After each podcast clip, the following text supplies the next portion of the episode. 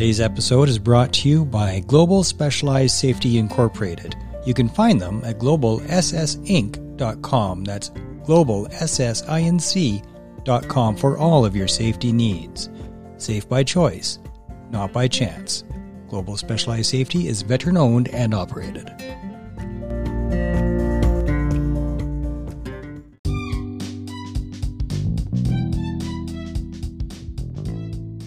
Operation Tango Romeo, we are on a mission to save lives and relieve pain by making help for PTS injuries easily accessible, with a vision of a world where the path to recovery is clear. I am your OPSO, Mark Meinke, and this is Operation Tango Romeo, the Trauma Recovery Podcast. And we are rolling. Good morning, Sean Molino. How are you, brother? Yes, very good yourself. Oh, so good. Uh, it's great to have you back. It's been a while, my friend. Episode 75 is the last time that you were here, and I didn't have any of these fancy graphics. For all our audio listeners, I apologize. I know you can't see these graphics, you're on audio only. But for if you want to see the graphics and Sean's handsome face, you can see this live stream on LinkedIn, Facebook, both on the Operation Tango Romeo page and on my personal page. Some of these are on uh, YouTube too, if you can find it. It's kind of buried. YouTube doesn't like me very much, but it, it is easy to find all these shows on Facebook. Mr. Molino, what have you been up to in the last two years other than dealing with a pandemic? Because well, we, we, we, we, we were we were pre-pandemic when we uh, it was 2019 when uh, when we had you on last. Yeah, it was it was 20, 2019, and then obviously uh, the dreaded C word sort of hit, and everything went into turmoil. Um, but yeah, no, uh, initially it was it was it was a bit of a nightmare as you can imagine because everything shut down, everything stopped, everything was just froze, and we were thinking, what what are we going to do? Um, and in a, in a service sort of driven environment, you know, we run Forces Fitness, which are veterans that um, take sort of physical training sessions. Um, you know, we do like boot camp type things. We do weekends away, and that was the mainstay of our business we did a little bit in schools, but not as much. But when we managed to sit down and, and have the discussion of how how can we operate and how can we sort of pay the bills and keep people in work, what we looked at was the, the first things to sort of uh, the last things to close. Sorry, and the first things to open were the schools. I'm not sure if it is the same with the listeners all you know around the world and the other countries are on there, but certainly in the UK, the sort of primary schools would be the last ones to close. Um, and they'd be the first ones to open back up. Obviously, children's education is key. So I thought, how can we sort of stay into that? So we designed a program really that went into the primary schools and we talked about health, well-being, we talked about resilience, put them through military style command tasks like we would have gone through in training, basic training, and whilst we were serving soldiers as well, or service armed forces personnel. Uh, and we made it a fun, exciting experience. And I think during the COVID pandemic, they really needed that. You know, they, they, they really needed these, you know, these role models going in, having some fun in their lives because they couldn't mix with the other bubbles, and we'd go in and we deliver to that one class. Then we full sanitize everything if need be. We keep our two meter social distances and all that jazz. Make sure everyone's happy and we conform with the government guidelines. And then we, we do another class, but obviously adhering to our, you know, the, the, the risk assessments, keeping that social distancing and cleaning it down. Great to see that's ended now. great to see you come out the end of it. But it's also great to see how much we grew uh, the business after the initial, you know, shock factor of having nothing, literally zero revenue coming through the doors. We've now grown the business to 400% growth in the last year, which is for us, it's outstanding. We got more veterans into work. They're doing a job they love and they enjoy. They're coming home smiling. I had a text message today off one of the lads who's delivering it in, in North Wales, which is in fluent Welsh because they don't speak much English up in North Wales at all. So it's in fluent Welsh. Uh, and he said it's the best feeling he's ever had since leaving the Welsh Guards, since he's left. So, you know, that to me is saying that we're, we're inspiring the children, the younger generation, but we're also putting veterans into a job they love and they enjoy. And, and, and that, that ticks so many boxes for us. Well, how many people are working with Forces Fitness? So we've got ten veterans working for us now at the moment, which is great. I mean, and in the pan, in the in the in the pandemic, it was literally went down to just me at one point and one other. But when we launched the school program, there was only four of us working with it, so we've almost doubled the team.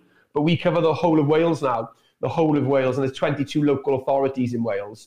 So to cover the whole of it is is amazing. We're actually got guys going up to Middlesbrough, which is up in the north of England, um, in a couple of weeks' time to run some sessions up there. We've got some guys going to Swindon and Plymouth, so we're dipping into England as well. Um, but again, for me, it's it's we've I think we've delivered into over the last stats was around about 400, 450 schools and places of education, and around about 35,000 learners that we've engaged with.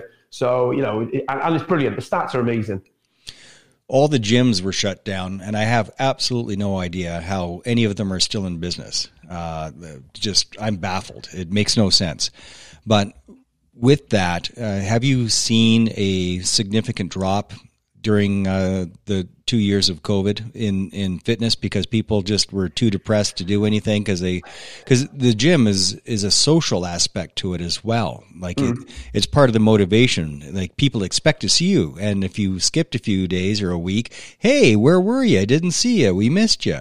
So there's that s- sort of a social pressure to keep going and being on a regular basis. Um, and when the gyms are closed, uh, do you see a fitness drop with people?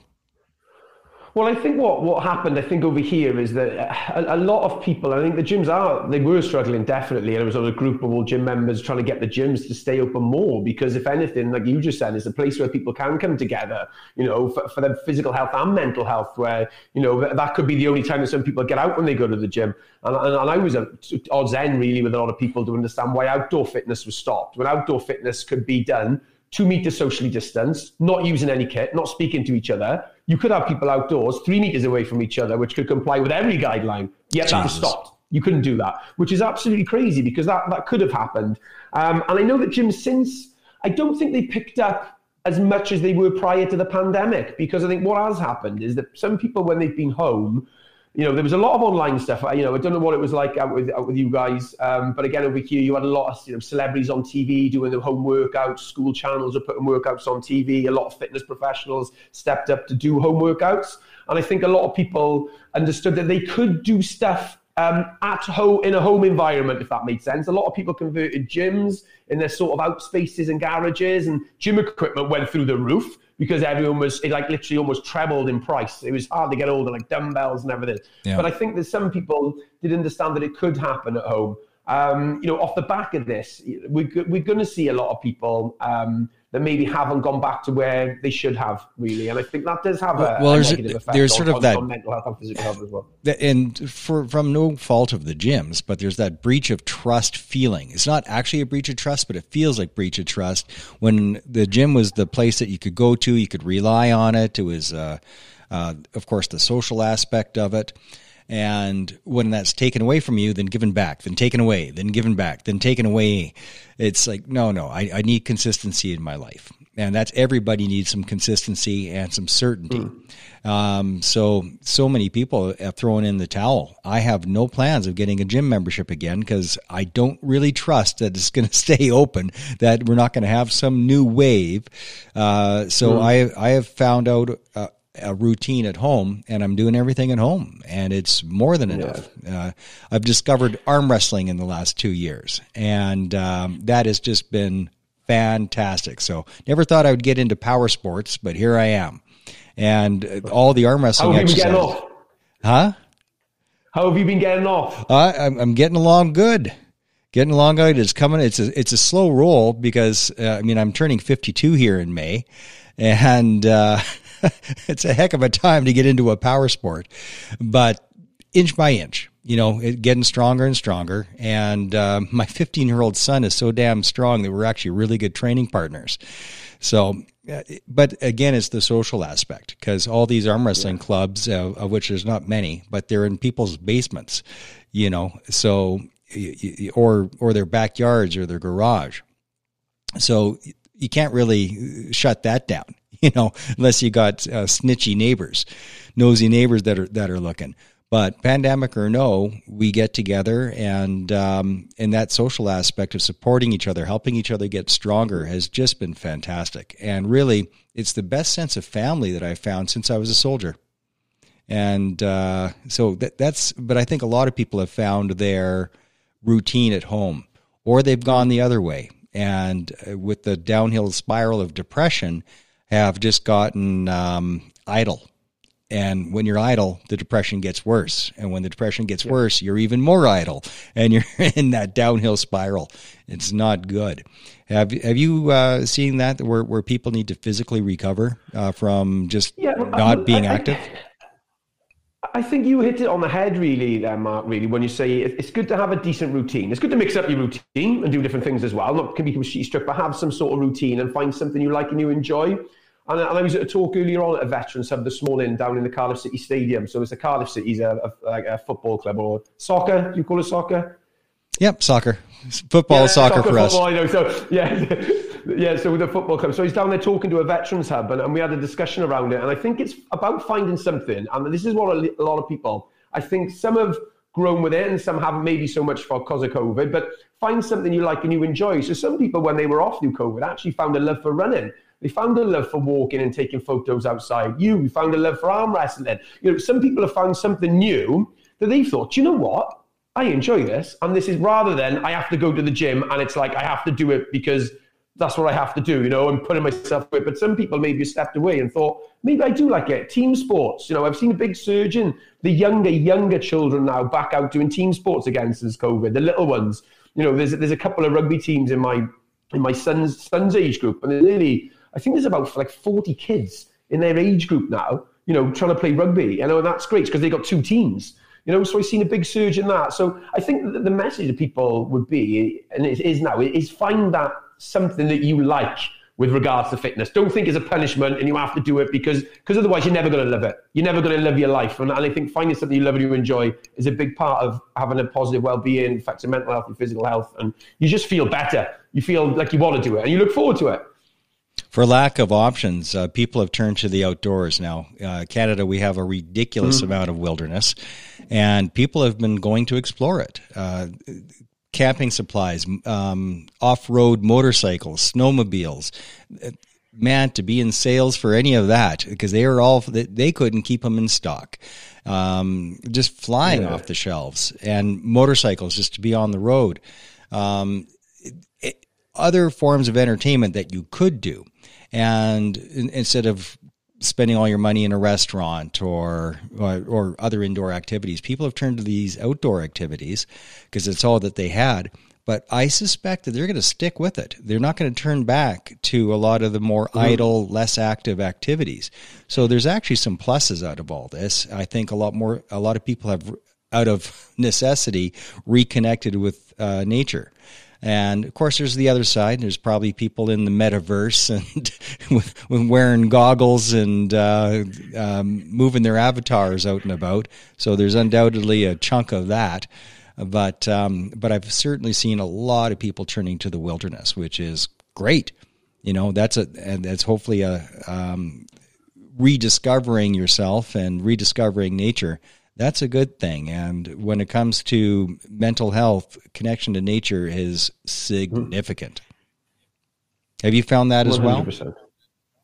Yeah, no, and again, we're similar in Wales. You know, obviously, it's it's very, very hilly. You, you know, we've got the the largest uh, range of mountains in the whole of southern Britain in Wales, uh, Brecon Beacons, where the Infantry Training Centre do all their courses. It's the first part of selection courses for the SAS is all across the Brecon Beacons. So we are you know, literally have got an amazing coastline and loads of hills, and and it's something that we, you know, I, I think we we do enjoy, and I I thoroughly love it. I'm a massive advocate of the outdoors. I understand that being around in your nature and your green space, you know, I I, I absolutely love it. We do a weekend boot camp. Um, every other weekend and it's up in Afan Valley and, and our our um, our clients are in sort of like log cabins, some of them, some are in bunkhouse style accommodation like you'd have in the in the military. But it's all outdoors. It's a full outdoor boot camp. You know, we do hill trekking. It's you know and just just being up there as an instructor and our team, again, it gives us we feel better because it's nice sometimes we're in the office, you're on computers a lot, just to like, put the, the laptop down, get away from social media technology. As much as it's good for some things, it's bad for other because you get sucked into it too much. Yeah. But just that day, you know, those couple of days out in green space, it's like a recharge of the batteries. You feel so much better with the sunshine, vitamin D3 coming in, and just being surrounded again by positive people. You know, there's another there's another great thing. People who want to better themselves by you know getting themselves fitter and healthier. But yeah, no, outdoors is massive, very similar to you guys. Yeah, it's so important, and it's been rewarding to see all the people that have turned back to nature. You know, it's like rediscovering your childhood in many cases, and it has been really, really good. It is interesting. Your um, uh, other major deal, uh, the Veterans Awards. there are so many within the veteran first responder community that um, who are injured and then realize, you know, I want to help other injured, uh, even those that, that weren't injured, they want to help others that were injured within our community. And it's what gives them a sense of purpose. And that sense of purpose is so key to mental health, uh, to for stability, to to feel like what you're doing on this planet matters. You're not wasting your time. Without that sense of purpose, uh, people really suffer and uh, that sense of purpose seems to be found in doing in supporting the veteran community. And that's where uh, the veterans awards comes in to acknowledge these people who are contributing.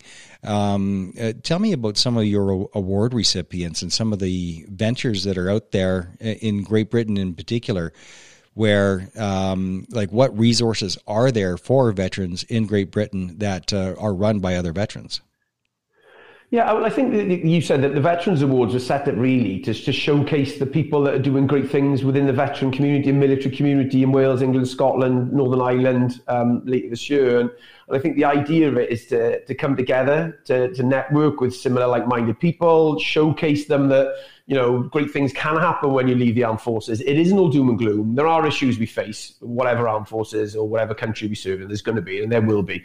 But all, there's a lot of success stories that maybe have come through those tough times. Um, so people know there's light at the end of the tunnel. And like you said earlier on, there's some people that have had a perfect transition. There's nothing wrong. They're all hunky dory, and who go on to be role models as well and fantastic business leaders. But the idea with it was, it was to showcase people from the community that are volunteering, like you said, these first responder groups, um, people that are volunteering a lot of time from the community level, right the way up to sort of multi-million pound companies that are putting on transition programs for veterans when they leave the armed forces to get them into employment. Get them all under one roof in each of the home nations because the United Kingdom, as hopefully most people would know, is made up of a number of countries Wales, England, Scotland, and Northern Ireland. Um, and the idea is to showcase them. Uh, and it's a fun, it would, from our end, it was, it's a fun evening. It's a really inspiring evening. And, you know, people just go home and, and they're happy. But it's also not just about the awards night. And what we try to make it completely different to other things and other awards is that we, we showcase the veterans who are finalists. Uh, they get invited to a free sort of certificate giving day, usually in one of the castles. So Edinburgh Castle in Scotland we use, we use Cardiff Castle in Wales, uh, and we use HMS Victory, uh, which is Admiral Nelson. Oh, history buff's going to get me on this. I think it's Admiral Nelson's ship.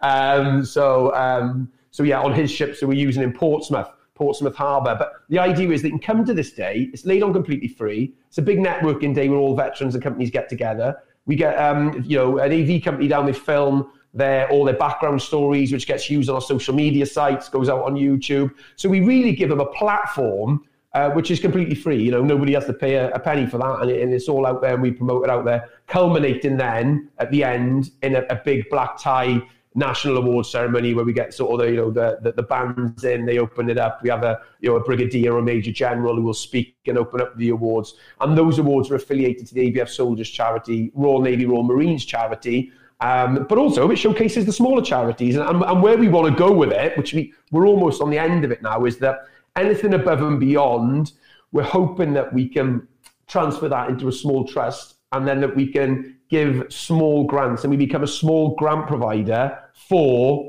the small veteran hubs and the veteran projects, not massive amounts of money. We're talking around about, you know, a thousand pounds, which is maybe about 1,600 US dollars potentially, uh, maximum grants. But that, that could help some of these smaller smaller organizations to, to get something off the ground or to support some veterans in a way. So in my end and our end as a board of directors, because it's a not-for-profit organization, is that that's what we wanted. We wanted to showcase the people who are doing a great job. So the people who are in think, oh, you know, it's not all doom and gloom because when you're in and you look out sometimes, you think uh, you don't want to leave, you want to stay in the army, you don't want to stay in the military, rubbish out there in Civvy Street. But it's not really. You know, there's loads of great people, and, and the army and the military give you great attributes to transfer on Civvy Street. We raise money for the charity, and then we put money back into the smaller grassroots organisations and CICs. So um, we sort of that, that's what we wanted, and we wanted to do it for the right reasons. We wanted it to be a not-for-profit. We didn't want it, you know. There's plenty of organisations that sort of maybe do awards that are, are businesses you know, and they've got a lot of people that are on a lot of money. None of our board take take any money for what we do with Veterans Awards. It's been put together, you know, to literally promote the community and the money to go back into the veteran community in each nation. So, but a really, I know I talk a lot. I'm sorry, but a really nice, um, a really nice program to work on. A lot of time has got into it, but you know, we, I think we all love what we do, and they wouldn't be doing it otherwise. So, what are some of the premier veteran services uh, in Great Britain that come to mind as far as uh, mental health supports? Yeah, I mean, so you've got, I mean, combat stress would be one of the main ones. Obviously, that was government funded. So combat stress was one of the one of the main sort of mental health charities. Um, there's been a there's, there's a there's a number of other charities out there and support networks that you can access. Um, you've got sort of things like we've come forward with our veterans awards before. When you've got sort of SAP, Sapper support, uh, they've come a lot. They've done really well. You've got Tough Enough to Care um, which is another one. And then you've got what you have got then is you've got obviously the the sort of NHS groups. So that, that's where referrals and they would be people if it was regards to mental health, they would be seen by sort of Veterans NHS Wales, which would be in Wales. I think it's called Op Courage now in England. Um, so they would they would see them. But there's the, the first sort of um, the first sort of uh, I say sort of first response support groups. Um, there are a number of them. There's a number of them, and, and they're, they're small, small organisations really, um, and they're there to support obviously someone straight away. You've got Samaritans as well, which is a which is obviously another big one. I found that there were it was extremely extraordinarily difficult to find uh, help in the UK. Um, I think I sent you an hmm. email about a veteran that I was helping in the UK in Wakefield. Yes, I did. It picked it up really late actually for me. You, you spoke, but it was great to see. Well, uh, five different organizations that I reached out to. Um, four of them told me to take a long walk off a short plank. They can't help, and um, or they could only help under circum, certain circumstances. There was no yeah. help.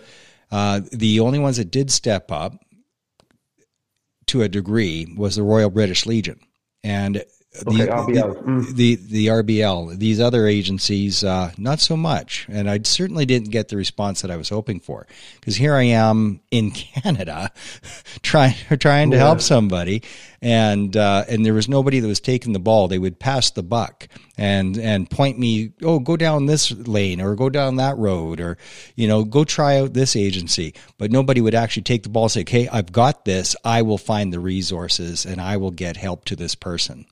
Uh, that didn't happen. Yeah. you know, instead it yeah. was me doing that, and uh, people kept, keep, kept giving me. So, is there a central place, uh, like a website, um, where you can find all these resources? That's a big part of what this show is. Is this is a show is an aggregate for various resources and modalities of help. So you can go through the show list and uh, go that one. That's what I want. Uh, is, is there a is there a well, the UK is split up obviously into different countries. So I suppose where you are, I think sometimes you're going to have different people covering different places, if that makes sense. So if you're talking of England, um, I, I, think the Op Courage, I'm saying this now without actually going on Op Courage website, but it's being bigged up by the government, you know, all singing on dancing. This should be the place to go.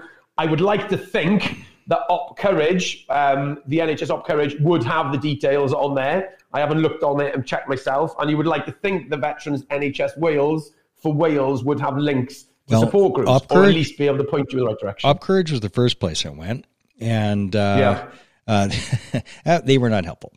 Uh, they said, "No, we no. don't. We don't do well, that's that." That's supposed to be the main. The main. That's supposed to be now yeah. the main United Kingdom mental health support group, mental health support network for for Wales, really. So that's where all the referrals should go through. Well, they had a lot of rules, and uh, we can only help if and under these circumstances. And uh, right. what was actually needed, which was um, somebody to actually go to his home, you know, and and, yeah. uh, and, and be a be a human being. The only police, people that were willing to do that were the police for a wellness check. So the police went to his home for for a wellness check, okay. but uh, nobody else would. And uh, about, what about stress? Um, did you get all the combat stress? Because again, they were traditionally a, an organisation. Again, this is you know that would be would have been the main sort of call centre point of contact for veterans. I will. I don't know if they're one of the ones I reached out to. It was so many because. I was in a bit of a hurry. Yeah. It was rather yeah. urgent. I'm sorry because I think my email when it came out, I seen it. I, I hadn't checked my emails on the day it came up, and everybody replying. I thought I missed the boat on it a bit, but I just I wasn't at my email at that time. No, no, it's all good. Uh, I, I, sent that out to um, everybody I could think of in in the UK. But um, uh, he does have supports right now, thank goodness, and uh, he isn't abandoned. But it's not quite enough uh, at at this moment. So I'll, I'll be doing follow ups, but I'm going to go uh, connect with combat stress and see what I can do there. But um, yeah. I, I, think he doesn't want any more than what he already has w- w- through through the RBL. But either way, okay. the, the, the point of it was, um, and it's one of the reasons this show exists is that help was not easy to find because it's fractured. Yeah. There's all these little organizations all over the darn place, mm. and um, who does what under what circumstances is not clear.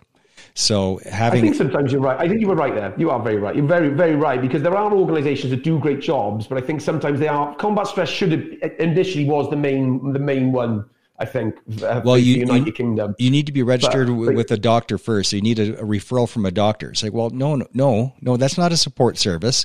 If you have to no, jump through yeah. hoops, that is not. It's this is a support service. You put your hand up yeah. and say, "I need help," and yeah. somebody shows up. That's a support service. Yeah. If you put yeah. your hand up and they go, well, okay, well, we'll be glad to help you once you've registered with an MD, once you've got a, a prescription for this, once you've tried that, uh, and then you can log in online. No, no, that's not a support service. When somebody is in a flap, when somebody is in in critical condition, you need to reach out. Yeah. They need a human being physically mm-hmm. present. Anything else, and you get a suicide. It's just that yeah. simple. I think the other one that you know, and again, it's not solely veterans, and you would have it probably in, in Canada. Is there is the Samaritans call call line, which is which which which is manned quite you know that's they're there straight away on the on the end of the phone. So there is the Samaritans, which are there. Um, so th- there's that call line, and I think you probably have got that in Canada. Have you got the Samaritans in Canada? Not, uh, not that I'm aware of. If we do, I have. Okay. They're not very good at marketing because if I haven't come across them in 206 episodes, yeah. uh, that's not very good marketing. But, so, um, but that's a really good. That, that's a really good. That's a, because they are they're not not solely for veterans though, but they're trained personnel on the end of the phone straight away that could deal with with with anybody, if that makes sense, who are in a crisis situation, they'll pick up the phone and they'll, you know, hopefully be able to to talk to you and, and, and give further advice where need be. But so there is that side. And again, you said it earlier on, there's a lot of smaller groups. So there is like, you know, this, you've got like Sapper support, which are put together by some, some engineers. You've got like Tough to Care, which is a bit, for so there's the smallest sort of local, but you are right. It, it should just be, and this is how it should be, is one number for like, if you want to do Wales, England, Scotland, fair enough. But one number where someone's on the end of that phone, it's a charity 24 7 that somebody could call and have that access straight away in a crisis situation. I think that would be that's that's what we want, isn't it? That's what that's what I think it should be. Or or at least a, a website that isn't designed by anybody in government, because that's always a mess. And uh, but where it's very very simple, it's by categories. I want immediate mental health supports, mm. you know, mm. uh, and, and then you click on that. Okay. How do you want that? Do you want that in person? Do you, do you online or you're going to go to them? So break it down into those three categories. Then you can choose and everything's just got to be so simple and you meet people where they're at because you got to remember that when somebody's clicking on this if they have the wherewithal to even go that far because I've called a mm. suicide mm. hotline. And uh, by the time I was able to find the damn number, I was already out of my flap because I could not find it on uh, the the government of Canada veterans uh, uh veterans help like on veterans.gc.ca. I could not find a suicide helpline. I couldn't find it because it's buried. It's page after page after. It's just buried in there. And then you click on it's like, oh no no, this one's just not. If like for after hours, it's this number, and oh no no, that's only under certain circumstances. And now it's it's like. You know what? Th- thank you for completely confusing me because now I'm so distracted by this ridiculousness that I'm out of my flap. So it worked, but not the way it was supposed to. That uh, yeah. th- th- that is not help when when it's difficult to access. There is one more actually, Mark, and it come to my head when you just said it then. So there is a there is again I, again I haven't gone through the site fully, but Veterans Gateway, Veterans Gateway. Um, so if we click on that, there is there is some details on there. Just had a look at it. It might be worth looking at again and a point of note for everybody. So if you click on veteransgateway.org and you can click on the, the, the tab. So that's that that seems to be support for veterans in all aspects. So whether it's physical health, finances, employment, housing, uh, living independently, there's a tab for mental well-being and a tab for family and communities. I haven't gone through it fully with a fine tooth comb, but I, I have come across it being mentioned a few places before the Veterans Gateway as a as a potential what we're talking about. Hopefully, you know, I'll have a good look through it afterwards. Could well be it could well be have that information on there, and if it is, then that's that's that's, that's great, obviously. But I'll have a good look through that. I'm going to have a good look through that too, and plus you and I'll have a chat yeah. uh, off air post show, yeah. and um, uh, see what's going on in Wakefield. But um, so. Some of your notable recipients of the Veterans Awards. What are, what are some of the recent ones that come to mind? Yeah, I mean, there's been some great people um, have been involved in the Veterans Awards lately. We've had um, so Richard Dorney from Strong, Strong Mind Resiliency and Training. Uh, so he was awarded an MB, the Queen's Honours before. Absolutely fantastic, uh, fantastic veteran. Um, I think he, I think, I think, you know, someone's going to shoot me if he's Grenadier Guardsman. And I, I know, I, I'm not. I think he was the regimental sergeant major, then commissioned as an officer, so late entry officer, and commissioned as an officer. But a really, really great guy doing some great things in the area of training, if that makes sense. Um, we had um, Jason Hare from Horseback UK. They use equine therapy uh, with veterans. There's horses up in Scotland, again, doing a great job. Royal Marine. Um, injured very, very severely in Afghanistan. Um, and, you know, he's been through the mill a bit, but what a great and humble, humble guy, you know, and, and, and it's a stand innovation for him. Um, there's been some brilliant winners. So there was a guy in Wales, I think he's actually been on CBS network. I think they've been covering him on loads of TV channels in America and he's been on Norwegian TV, he built a castle by hand. Oh wow! So he was um, he was living homeless, um, and is, is the council knocked down his log cabin that he built in the in the woods because he was living in the woods in a cabin, and they knocked it down. And then someone said, "Look, you can, we'll give you some land." There was a big, obviously, big uproar about it because he didn't know where to live. Uh, and he built, uh, he basically built a, a, castle by hand. He's got a house now, and he's back, you know, he's back up on his feet. But he wanted to build a castle to to provide. Um, to provide basically uh, mental health support for veterans. And that's what he sort of does now. They, they do sort of like training there around mental health training there, but it's also a respite place so people can come and they can they can go there. It doesn't charge veterans to go there and stay there. They can go and stay there with their family, put their backpacks on, trek to the top of this hill, and he's built a sort of mini sort of castle. So I think uh, there was a few people filming it on the weekend, but so that was Mikey Allen, which is another good story of veterans going uh, above and beyond. Uh, and then there's a number of businesses that have, that have, that have done some fantastic things. So there's a college over here called MPCT, Military Preparation College. Uh, and they take the youngsters from the age of 16 and obviously prepare them to go into the military. They don't have to go. They don't have to go in there after they finish their training. But after two years, if they wish to, then you know that, that provides a basis for the for the military all across all across Wales.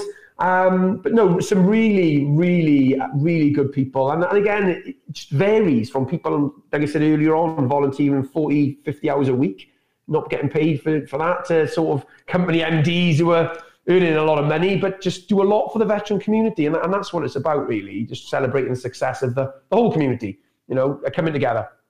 I've seen volunteerism save people's lives you know, go, going from just feeling worthless and low self esteem and feeling like life is pointless, start showing up volunteering at, uh, there's two veterans food banks in Calgary, you know, which is a, something that should be everywhere, but it's not. It started here in Calgary with two, two different organizations. Uh, there's one in Edmonton, but the, the volunteers there, it does so much for the volunteers to to show up and have that sense of contribution, knowing that they are truly, truly helping and supporting. Um, and how has that been for you, Sean? I mean, you are a busy dude, and you are all about all things positive, as and uh, and supporting your brothers and sisters. Uh, what has that done for you personally, uh, uh having that sense of purpose? Well, I think I think volunteering should be a, a, a, big part of anybody, really. If you can, if you can give up your time and to do something to try and help and support others, it's part of the fundamentals. And if you look at the five ways to well-being, when they, they've broken it down, you know, giving and supporting is, is, is a big part of yourself having a good well-being as well as helping and supporting other people. So it, it's a two-way street, really, because I'm getting something out of it, they're getting something out of it because they're feeling better because you're helping and supporting people. So whether it's stuff like we done, you know, we done earlier on the Veterans Hub, going down and, and speaking to them and giving them a bit of advice and having a bit of a chat and then having a bit of banter afterwards. Because, you know, as you do, most military personnel, there's a bit of a laugh and it's, it's a bit easier than sometimes in delivering a college or a university where you've got to be a bit more PC because you can be yourself a little bit more, which is fun. But I think volunteering, if people can do a little bit of volunteering, I appreciate you've got to pay the bills and, and sometimes, you know, you might not be able to do so much volunteering because of that. And we are restricted because we need money to live. Unfortunately, in the world, you've got to pay the bills. But um, if you can do a little bit of volunteering, if you can give back and support other people, that, that's ideal. And some people do it by way of raising money and charity as a sort of giving back token. But if you can get out on the ground and just help and support, I'm off um, after this now. I finish. It's going to be like 6 p.m. over here, quarter past six. So we're going down into the, the zone in Bridgend. So it's like a like a sort of a youth club sort of drop-in centre sort, sort of thing. So I'm going to pop down there after this now to do a bit of a talk about the army just to say, look, this is what you know I done during the army. I'm going to take my backpack down. I'm going to take my respirator down, my S10 respirator. Gas, gas, gas. I'm going to just yeah, You're going to just throw throw in a tear gas grenade. do you like that? That that happens a lot of the army. Oh, that's a lot of snot coming out of you. But I think honestly, I just think it is so important if you can do something. If you know, if you're at the stage where you've got, you know, you can set up something and, and set up something where volunteering is happening, then great. But sometimes just people want to have a chat and uh, and just be there doing that. that. That could be enough. It could be a coffee than a week you're giving up and just going to go and have a have a chat with some people because I think sometimes that that sort of low level, sort of ground roots volunteering helps so many people. Definitely. Well, volunteerism creates connection because when you're around other like minded people that are trying to do something altruistic, uh, that is a good group of people to be around. And the pain of PTSD, of most mental health issues, is disconnection. Disconnection from mm-hmm. yourself, from from who you actually are, um, to the good, valuable person that everybody actually is. If you don't feel like that, just because you're out of alignment with your true self, and and disconnection from community. You know, uh, the the injury of PTSD sends so many people into isolation where there's like, okay, I'm the odd duck, I'm the square peg in a round hole, so I'm just gonna hide from people because I always seem to say the wrong thing or do the wrong thing or make people uncomfortable, so I'm just gonna isolate because I don't want to feel like that pariah. But when you're around other people that are just like you, that are on a similar mission, or people that are simply, they don't have to be like you, just accepting and not judgmental, mm-hmm. and uh, maybe mm-hmm. have some empathy. And you'll find that in the volunteer community. Uh, then then you have connection to some sort of sense of tribe and community, which, like I said again, uh, I found in the arm wrestling community. It works for me. What a wonderful yeah. group of people. You'd think there'd be nothing but egos there, but it's quite the opposite. It's just a bunch of people trying to support each other and getting stronger and teaching each other. It's it's wonderful.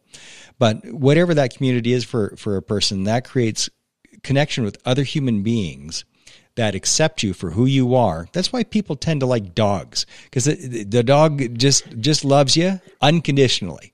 And you you walk in the door and they're like, "Hey, so happy you're home." And that's why we love the dog because that's what we're receiving from that dog is that unconditional love and complete acceptance that you're okay just the way you are. I accept you just how you are. You're having a good day, you're having a bad day. I love you just the way you are, which is how a good brother or sister should be. It's how um, a good friend should be. And if they're not, then they're not a good friend. They're not a good brother. They're not a good sister.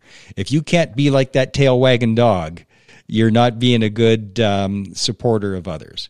And so when you find that community, and it and it's hard, but you got to keep looking because if you don't, then you're isolated. And uh, the world of volunteerism, whatever that happens to be, I think is a place where uh, people can find that sense of social connection and tribe, where it, it's a safe place to be. The only other place I know of is uh, peer support groups that are culturally competent. So ones that are specific for veterans or for, for first responders. Mm. Yeah, no, I, completely agree. And again, you know, connection is, is the first. And when we talk in schools and colleges, and we're trying to talk about maintaining healthy well-being, connect is the first thing that our team talk about. Connecting with people, connecting with positive and people who can help and support you as best you can. And you don't want people around you that keep putting you down and saying you can't do it and you're rubbish. And you, you know, I think from our end, that's something that we that we really advocate as well. We got a comment here from a British master sniper. Just let me show it on the stream here. Can you see the comment when I clicked on that? Yeah, does Sean yeah want to team up and, and work together to support him in the UK? Yeah, no, of course, yeah, definitely, uh, Mark. Uh, by all means, I mean I'm on I'm on Facebook under Sean Molino or I'm on LinkedIn under Sean Molino. So yeah, definitely, and and I don't know if you have to drop your email or anything on this, but Mark, you're more than welcome to to, to forward my email uh, onto the other mark, onto the other mark from the UK. you bet. Well, uh, and you can uh, listen to Mark Spicer's episode. It was quite a popular one, actually. And uh, since Mark Spicer is listening right now, I got to tell him that uh, there's a master sniper friend of mine that I was deployed with that has listened to our up episode. Last I spoke to him five times because he was able to really connect to it, and it really, really helped him. So thank you, Mark Spicer, for telling your story out loud on my show.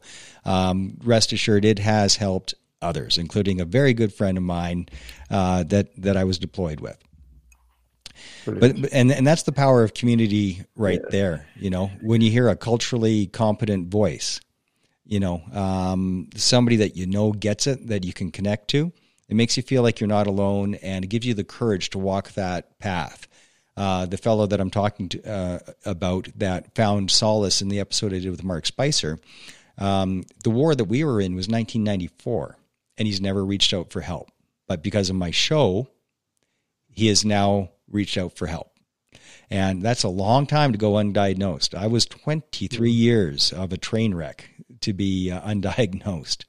So um, that's the power of community. That's the power of community right there. 100%. 100%, brother. We got Simon McInnes on saying, Thanks for the episode. I resonate with everything that's been covered today. It's um, it, it's so great to have the people uh, uh, tuning in and and connecting, and just the work that you do, Sean. I mean, and the way that you do it, you are saving lives. You know, uh, you probably don't look at it that way, and you probably don't uh, say it out loud. But let me tell you from experience, the work you're doing is the work I'm doing. You're relieving pain and saving lives um, you're lifting people's spirits and souls, and it is so so important. And uh, there should there has to be a Veterans Award for you for giving Veterans Awards. I, th- I, I, you know what? I, I think. Well, I thank you very much. First of all, for what you just said. I, I think genuinely that we, as as a as a group and as a team now, as as, as the founder of the, the Veterans Awards, we take so much pleasure out of promoting what we're doing. It is, it is our community, and, and, and we just want to see it shine for what it is. Does that make sense sometimes? You know as much as I do. There's so much doom and gloom in the papers, and there's so much doom and gloom about this because they all live a bad story, don't they? They never live the success story so much. Like, you know, in my eyes, Veterans Awards should be on TV somewhere. You know, that should be what be putting out there. Look at these guys and what they've come through. This is what should be happening. But instead, they put something else about soldier prosecution in Northern Ireland, or they put something else about something really bad. You know, let's celebrate the success stories are coming through so that people know that it can happen. It isn't doom and gloom. You know, there is there is places that you know and people you can reach out to. There is people from the Veterans Awards that you could talk to if need be. You know, there's there are these role models out there that if you want to come out and you want to transition into, I'm just going to say, I don't know the fitness industry because I work in it. It's an easy one. Then come and speak to me. You know, just pick the phone up, email me. I got loads of time. My advice is free. I'll say, look, do you could do this or do that or do this. You know, but there's loads of people out there that can do that, and that's why we wanted to showcase these Veterans Awards to say, look, you know, reach out to these people. And anyone that's won a Veterans Award or been part of the Veterans Awards, I know will help and support because they wouldn't have received that otherwise, if that makes sense. So, um, and, and, that's what it should be about, shouldn't it? Create, and you just said it, creating a support network within each nation of positive, like-minded people that can help and support you where, where need be and, and, and if need be. On the show, we've had uh, several stories of people that just extreme stories that went from homeless, drug addicted, um, life of crime to pretty much being a superhero, you know, and, and, and living the life of, of, of Riley. Uh, is there, uh, out of all the people that, um, uh, that you've connected with, is there a story that sticks out for you of somebody that went from absolutely uh, a horrendous life to recovery and, um, and becoming a, a beacon of light and hope? Oh, I, I mean, there, there is a lot. There's a lot of people. So I think was, we talked about Mike Allen with the homelessness, and, uh, and I mean, for that to be covered by so many different news networks, and not just in the UK. You know, it's been on every main news station in the UK, but we'll have CBS coming over from America to do filming over there, and he's been on many series. I think that that story in itself is is is a big one. There's there's another there's another gentleman. I think he's a he's a finalist of uh, in the Veterans Awards who was um, a heroin addict uh, before he joined and joining up the, the, military sort of saved his life, if that makes sense. So there was another story of coming from drugs going into the military. Um, I think those two probably on the, on, and now you just sort of fast forward me a bit, Mark, but those two, um, those two stick in, stick in my mind of ones that just sort of, you know, ones that are big, if that makes sense. But there's so many other people that have been through so many other situations that have, that have come out and found transition hard. And they found their solace in, in really trying to get into an industry that they love and they enjoy. And I think that's another thing that we're not taught on resettlement is that when you come out, it's get a job, go for money, get a job. And I think really someone should be sat there going, what do you really like? Yeah. What do you like from life? You know, and, and you know, what would you love to do? Because you're going to spend most of your time in work to start with, unless you're setting your own business up. But you're going to spend most time in work then anyway, because it's going to take time to build. But just find something you love and enjoy, because that's most of the time you're going to be spending your your time in that job. And I think that's what would help us people a lot more rather than just being pushed into any job. Because I don't know, I think if that's the sort of feeling you when you leave, like, right, what are you going to do? Right, you were infantry, you can go do close protection. Right, you were uh, RLC, logistics, you can drive. You know, it's like, no, we've got other attributes and other skills that we've learned along the way that can, you know, let, us do something you love and you enjoy. And that's a, that's a message I want to get out to everybody, definitely. Love, enjoy, and provides a sense of either purpose, meaning, or both. Because if um, that's part of the difficulty of transition, Sean, you are working for the big green machine and with multi-million dollar equipment you know it's like that uh, the rambo movie speech. I was driving million dollar equipment and now i can't even keep a job parking cars. Rah! and uh, but that spe- that rambo speech is so bloody true. You know, you, you go from uh, having just so much life and death responsibility and all this super high speed, low drag Uber Gucci kit and to um, like, okay, now I'm useless. that's that's a pretty big gap. So if you're doing something that uh, is purposeful, where you have a sense of service and contribution, it doesn't mm. have to be a high adrenaline occupation. It just has to feel like what you do matters, whatever that means for the individual. Everybody's yeah. different. Mm. But if you have that that mm. individual sense of purpose, a sense of I matter, I'm contributing, I'm making somebody else's life better, um, that is way more important than the dollar sign. If you're if you're getting all kinds of dollars but have no sense of contribution, uh, that only feeds your ego. It doesn't feed your soul. Yeah.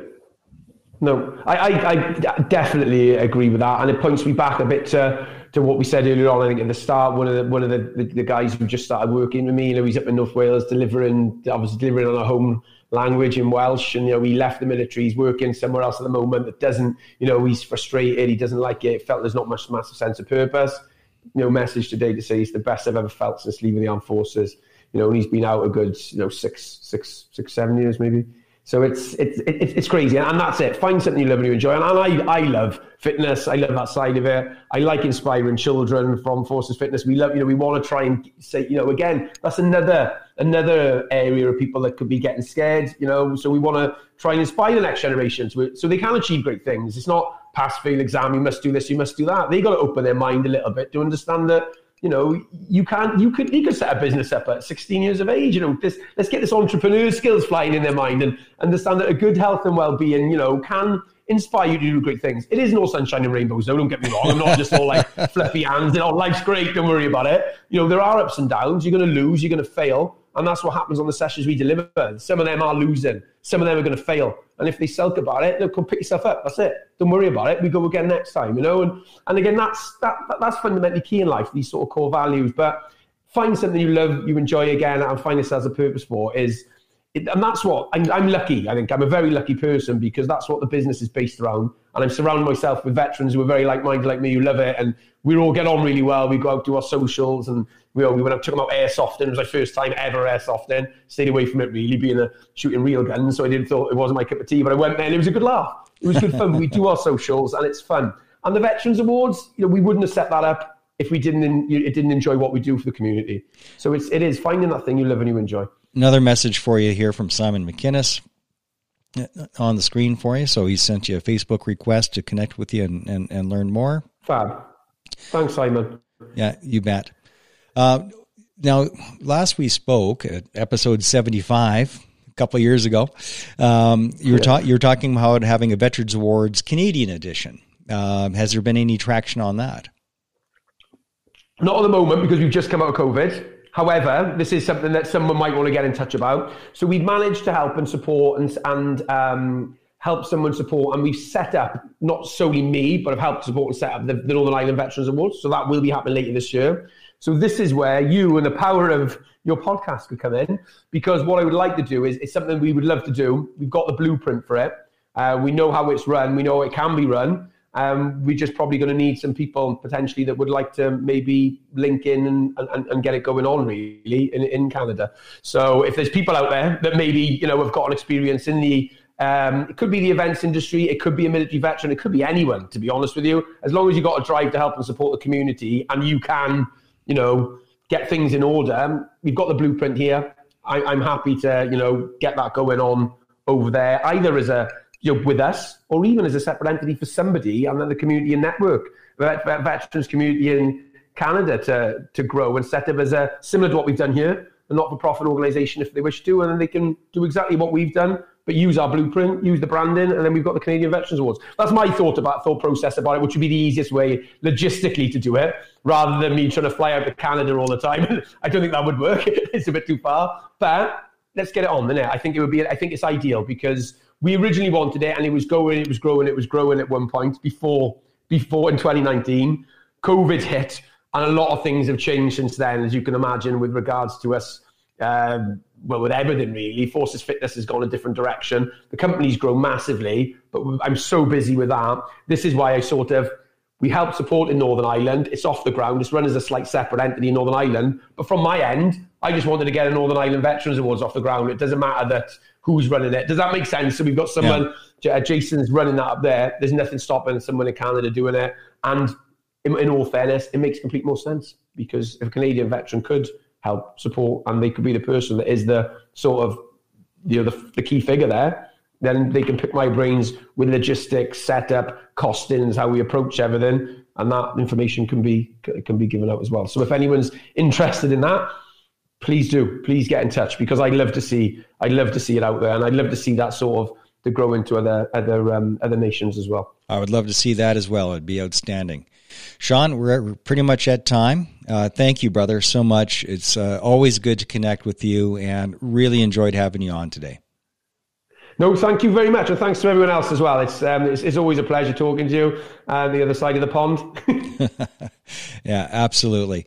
Well, stay on the line. Let's chat off air a little bit, and um, thank you for being on. You're listening to Operation Tango Romeo, the trauma recovery podcast for veterans, first responders, and their families.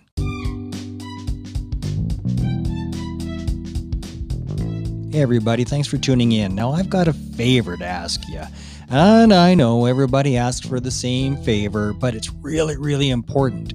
If you can help, do your little bit by going to Apple Podcasts, leaving a rating and a comment. That would be awesome.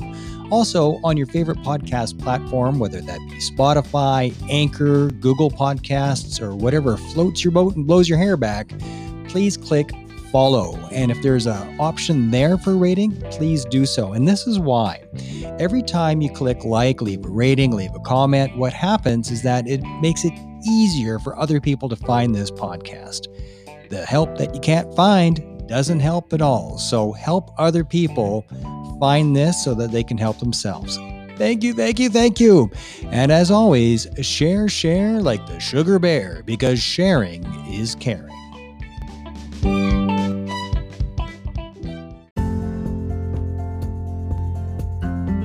Today's episode is brought to you by Global Specialized Safety Incorporated. You can find them at globalssinc.com. That's globalssinc.com for all of your safety needs.